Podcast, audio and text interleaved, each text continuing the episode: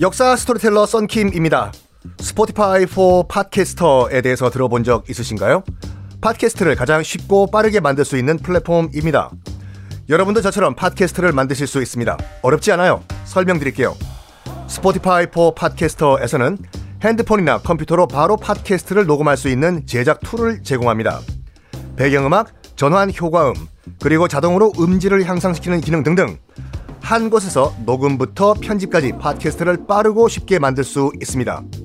이렇게 만든 여러분의 팟캐스트는 Spotify for Podcasters를 통해서 애플 팟캐스트, 구글 팟캐스트 등 여러 다른 플랫폼에도 한 번에 배포하고 한 곳에서 관리할 수가 있습니다. 여러분이 팟캐스트를 만들기 위해 필요한 모든 것들을 한 곳에서 모두 무료로 제공합니다. Spotify for Podcasters 앱을 다운로드 받고 지금 바로 시작해 보세요. 네, 여러분 안녕하십니까. 역사 스토리텔러 썬킴 인사드리겠습니다. 자, 세자는 이미 대리 청정 시작했습니다. 왕은 가만히 앉아 있고 세자 이 자식이 어떻게 하나 가만히 보고 있어요. 그러면 아들 정말 뭐 대리 청정 잘하게 으쌰으쌰 어? 간식도 보내주고 어? 카카오톡 커피 쿠폰도 좀 보내주고 그래야 될 거 아니에요. 그런데 중간중간 거의 무슨 애 미치도록 중간에 또 선의한다고 얘기해버려요. 아들이 지금 대리청정하고 있는데 중간에 여보라 네 전화 왕자리 나 안 하길래 내일 넘길래 에? 야 그럼 대리청정하고 있는 세자 또 달려와야 돼요. 달려와가지고 전화 명을 거둬주소서 아직까지 전 준비가 안 됐습니다. 영주가 씹어요. 안 만나죠. 그러니까 세자가 거적을 깔고 땅바닥에 거적 가만히 가만히 깔고 머리를 박고 석고 대지를 해요. 전하 뭐 하는 거예요 지금 이게요. 일국의 세자가 그랬더니 이제 영조가 그 사도세자가 머리를 박고 지금 제발 좀 그러지 말라고 하니까 드르륵 문을 열어요. 문이 열리네요. 영조가 나타나요. 하면서 하는 말이 이거. 세자 왔냐? 내 말 잘 들어라. 내가 지금부터 시를 읊을 테니까 네가 내 시를 듣고 네가 울면은 네가 지금 주장하는 거 진심으로 생각하겠다. 안 울면 너 지금 그 악어 눈물이야 지금 어 알아? 읽는다. 내가 지금 알고 있는 거를 그때도 알았다면 영변의 약산 진달래 밟고 지나가소서. 영조가 읽으니까 실제로 정사예요. 사도세자가 영조의 시를 듣고 주룩주룩주룩 닭똥 같은 눈물을 흘렸다고 합니다. 진짜 울었어요. 왜 울었는지는 기록이 안 나와 있지만 감동받고 울었을까요? 아니요. 제가 저 뇌피셜로 가만히 생각해 보면 여기서 왜 사도세자가 울었을까? 지 처지가 얼마나 비참했겠나요? 내가 이렇게까지 이렇게 당해야 되냐? 서러워서 울었던 것 같아. 서러워서. 아씨, 뭐야 이거. 그러면 봐봐요. 영조가 약속했잖아요.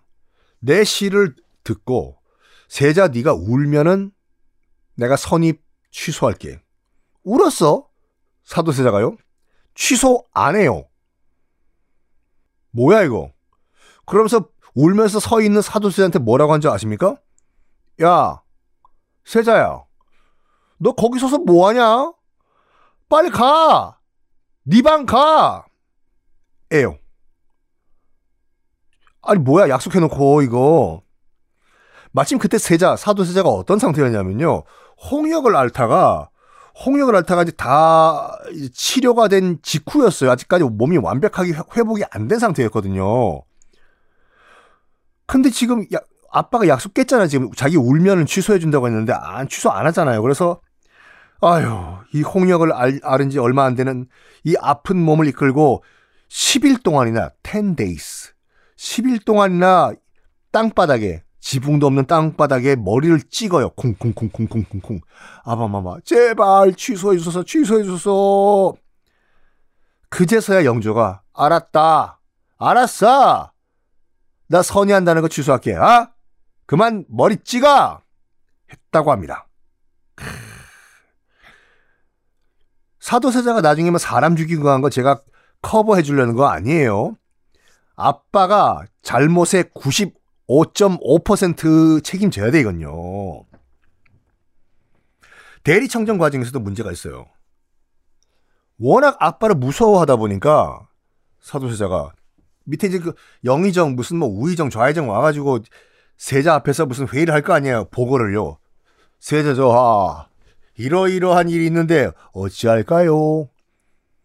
그러면 대리청정 같은 경우에는 웬만하면 자기가 결정 내려줘야 돼요 세자가. 너무 무서웠어 아빠가. 사도세자는 잠깐만 기다려 보시오. 내가 부왕 그 아빠 왕이죠. 아빠한테 가서 물어보고 오겠어 가서 물어봐요. 저 전하 영의정에 이런 이런 이런 말을 했는데 어찌할까요? 여기에 영주가 짜증냅니다. 야, 내가 너 대리청정 시켰잖아. 그거 네가 알아서 처리해. 그걸 일일이 나한테 물어보면 내가 왕하지. 내가 왜 너 대리청정 시켰겠냐? 애가 이렇게 확 그냥 해요. 그래서 삐쭈삐쭈 돌아와요. 사도세자가. 또 회의를 해. 또 우의정이 이렇게 물어요. 세자조하, 이런 이런 문제가 있는데 이건 어떻게 처리할까요? 사도세자는 영조가 네가 알아서 하라고 했으니까 알았어.